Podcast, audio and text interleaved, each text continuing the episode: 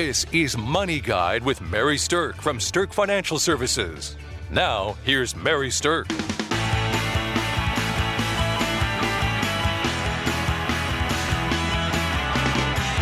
Welcome to Money Guide with Mary Sterk, and today's topic is retirement rules of thumb.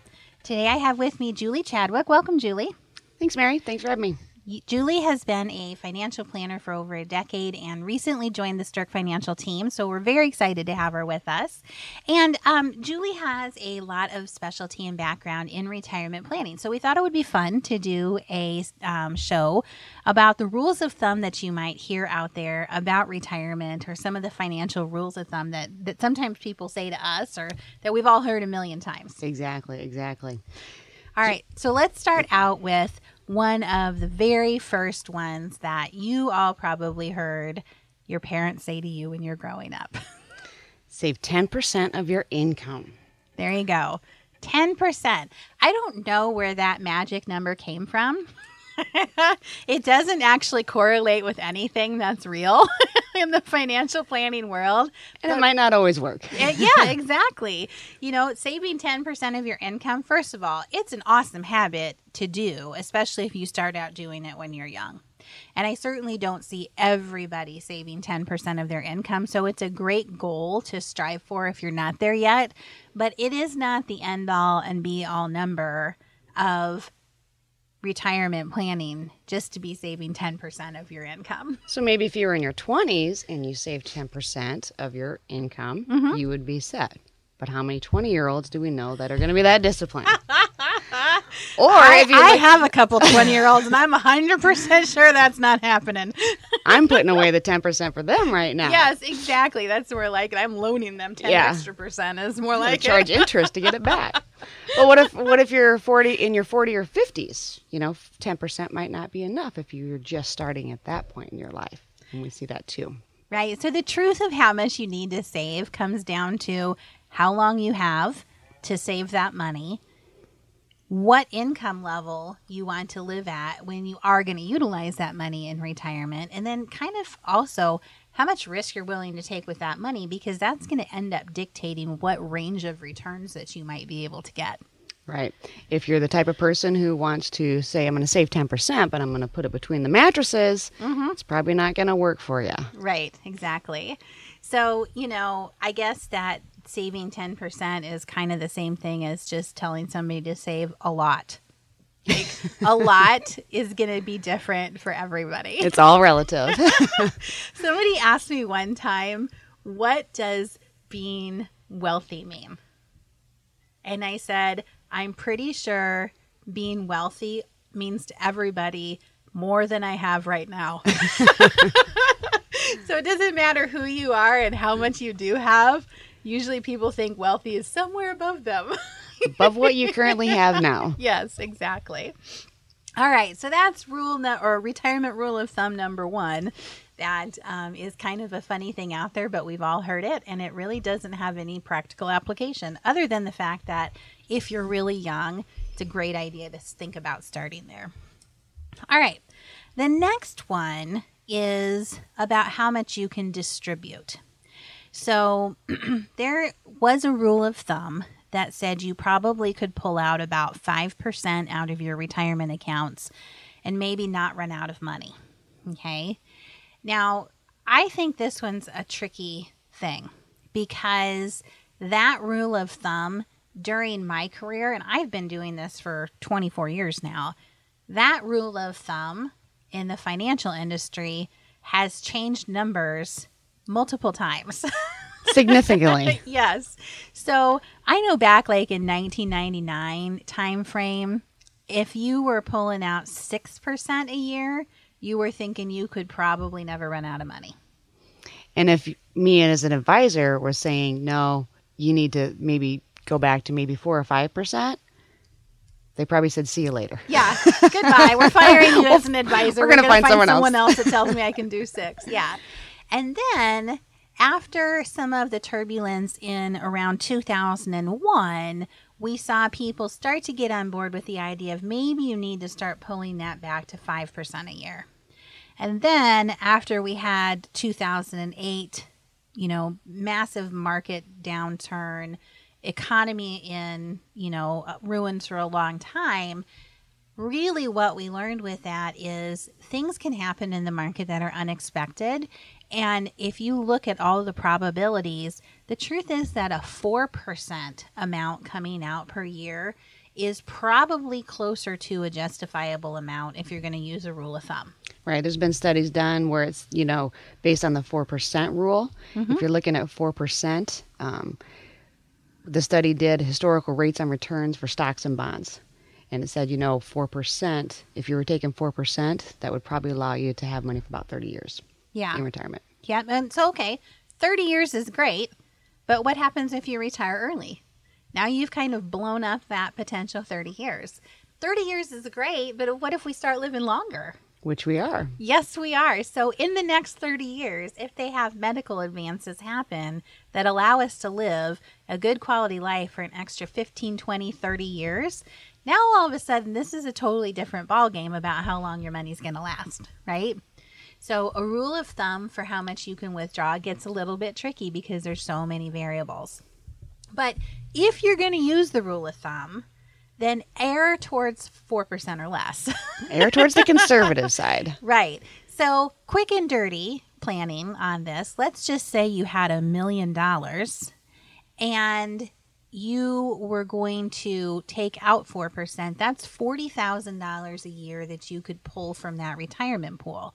Now, maybe you have some social security and maybe that's 20,000 so now your income is $60,000 a year. Maybe you have some pension which is another 20 so maybe you're $80,000 a year, but you can kind of see how those incomes stack on top of what you can pull out from your retirement accounts. But if you have a million dollars and you think that you can pull out all $80,000 a year, I think you need to rethink that strategy because the probability suggests you're going to run out of money. Right? There were certain surveys done where they took a thousand pre-retirees, and they were asked how much you they thought they could retire on. The majority said seven and nine percent was okay. Another said nineteen percent was okay. Well, that's a lunatic. That's a lunatic. and some said ten to fifteen percent was okay. Wow. So really, with those numbers, their money would be gone in probably ten years or less. Yeah, that's kind of scary to think about. So, if you're looking at your own reasoning behind what you're doing, that's something you're going to want to consider. Now, here's the most common I th- thing I think I hear from people when we talk about 4%. They're saying, well, wait a minute. I mean, shouldn't I be making at least 4% if I'm only taking out 4%? Why am I not always just living on the earnings, right? Well, what they're failing to take into consideration is certain years the markets are down. So you're taking out principal. The other thing that they're failing to take into consideration is inflation. So if you want to live on $80,000 today, and then in 15 years that number has almost doubled to keep up your standard of living. So inflation and you know volatile markets are really the two things that make it not so easy to just plan to live on your earnings. Right. So you can't just say four percent, set it and forget it. Yes, exactly. exactly. All right, another rule of thumb that's out there is called the rule of 72. And this is one of my favorite rules because it's all about money doubling. We like it when that happens. we definitely like it when that happens. So, here's how the rule of 72 works. If you take the number 72 and you divide it by the interest rate that you're earned on something, then that answer then is the number of years it will take money to double. Okay? So, if you take 72 and divided it by say 10%, then it would take 7.2 years for your money to dou- double. Now, 10% is more of an aggressive number. Many people might have made that this last year because the markets have been strong, but on an, a normal average basis, that might be pretty accelerated or aggressive Right, growth right. expectations. So if you take it by, let's say, a different number, or maybe you're in retirement and you're a little more conservative, let's just say you divide that by five. Now it's taking 14 and a half years roughly for your money to double. Now imagine how long it takes to double if you've decided to invest it in a 1% CD. Sitting at the bank. There you go. It might double by the time your great grandchild who just was born turns 72. So if you're legacy planning, it's going to be there for them. yeah. So that rule of 72 is a fun rule to talk about because it really does give people an easy way to understand how long they have to leave money invested at different interest rates in order to see that money start to double.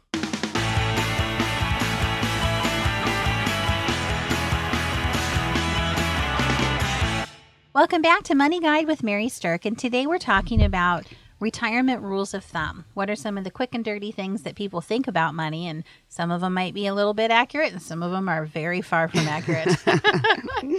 so, we talked about the myths surrounding the idea of saving 10% of your income for retirement.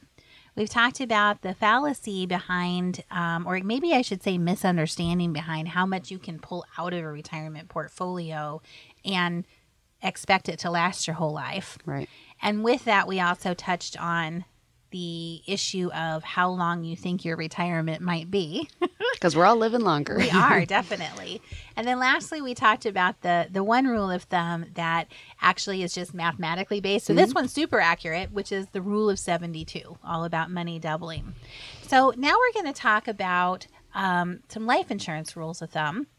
And one of the rules of thumb that happens in the life insurance world is that you need seven times your salary in life insurance.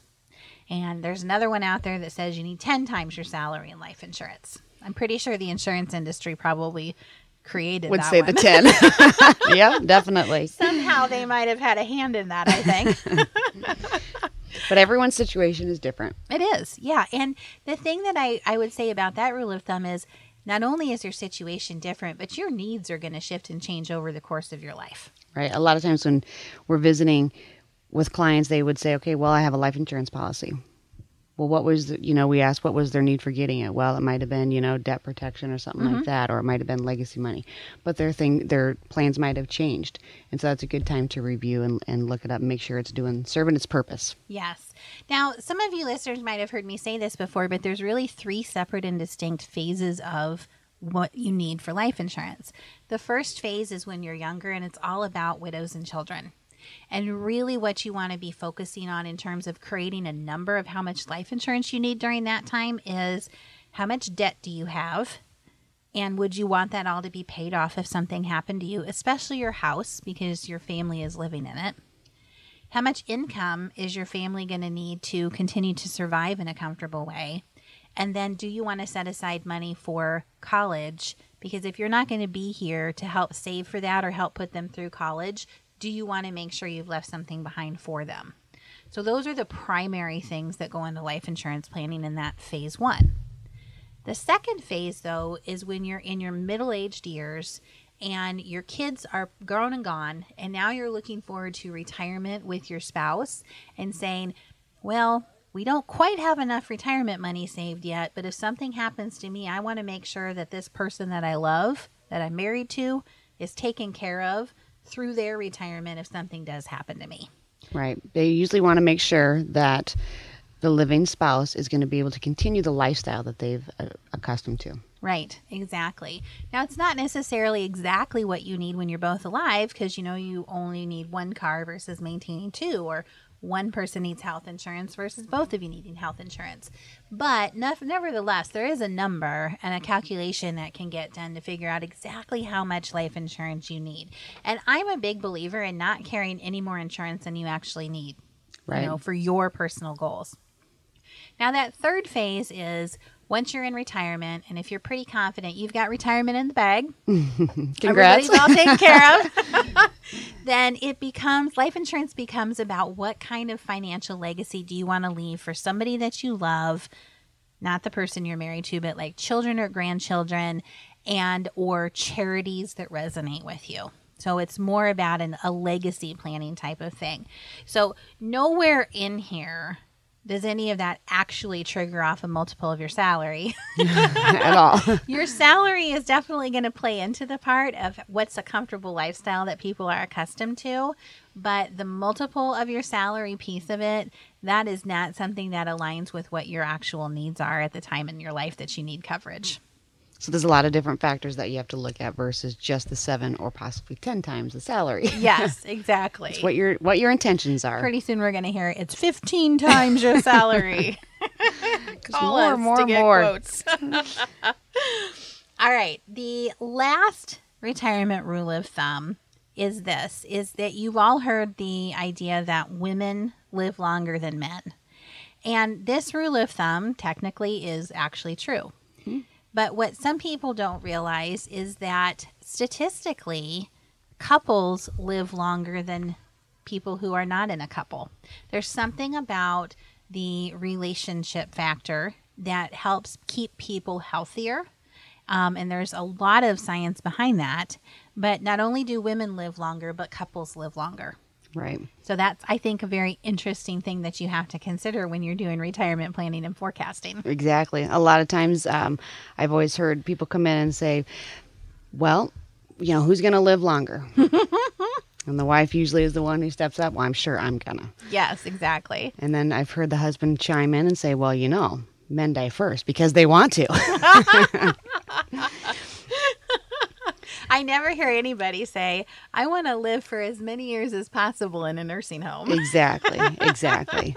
That's usually the fear is getting into the nursing home and how long you're going to be there. So, you know, Right. it's an estimated that 58% of men and 79% of women age 65 and older are going to need long-term care at some point in their life. Wow, that is an amazing statistic, Julie. Amazing number. And how about the average length of care is about 2.2 years for men and it's 3.37 for women. And one of the things that's interesting about that statistic is that, like, that's a whole statistic, and it's not necessarily taking into consideration that some usages for nursing home care are purely physical and some are cognitive. Right. The physical ones tend to be much less than that average, and the cognitive ones can often be quite a bit longer. In fact, I've read something that said the average cognitive stay can between, be between five to seven years. Right, because physically you're strong, your body is strong, uh-huh. it's just the mind isn't there. Yes, exactly. And and most of us unfortunately have some experience with that or have loved someone that's gone through some of that. Right. And it's tough to deal with. But I think that this issue of women living longer than men and or couples living longer is something that's just going to continue to be more and more of an issue. I think we're going to live longer and we're going to need more health care services for a longer period of time. Exactly, and that ties right back into how much money you're going to need in retirement and how long you're going to be in retirement. So that whole 30 year in retirement might be mm-hmm. extended. Now, when we're doing a financial plan for somebody, one of the unfortunate parts of the planning is I do have to pick an age that I'm going to kill you in my planning. and it used to be that financial planners would be killing off their clients when they were about age 90 because that was still longer than what mortality tables were saying that people would live to.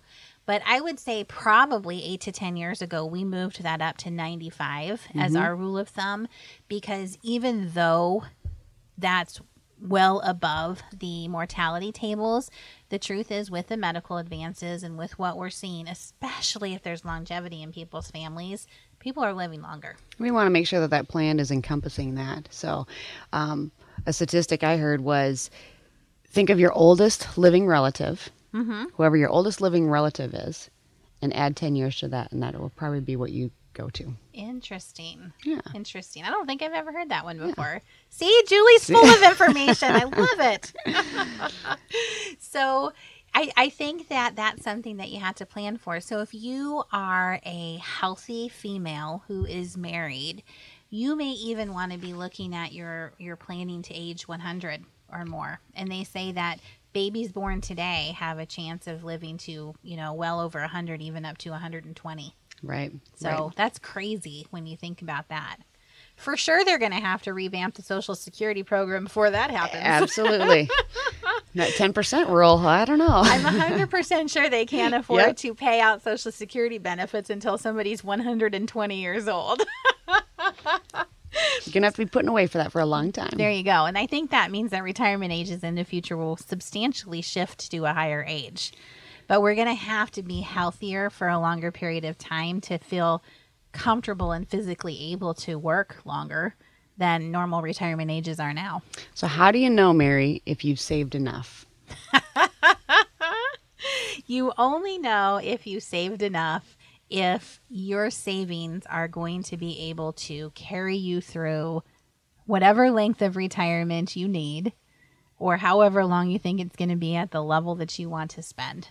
Great advice. So that really just tells me that you need to come in and talk so you can sit down and figure everything out. That's right. It's an individual planning answer for that one. awesome. So, thanks for listening to Money Guide with Mary Sterk. We've hoped you find some good value in knowing the retirement rules of thumbs and also as debunking a little, them a little bit in terms of what's real and what's not.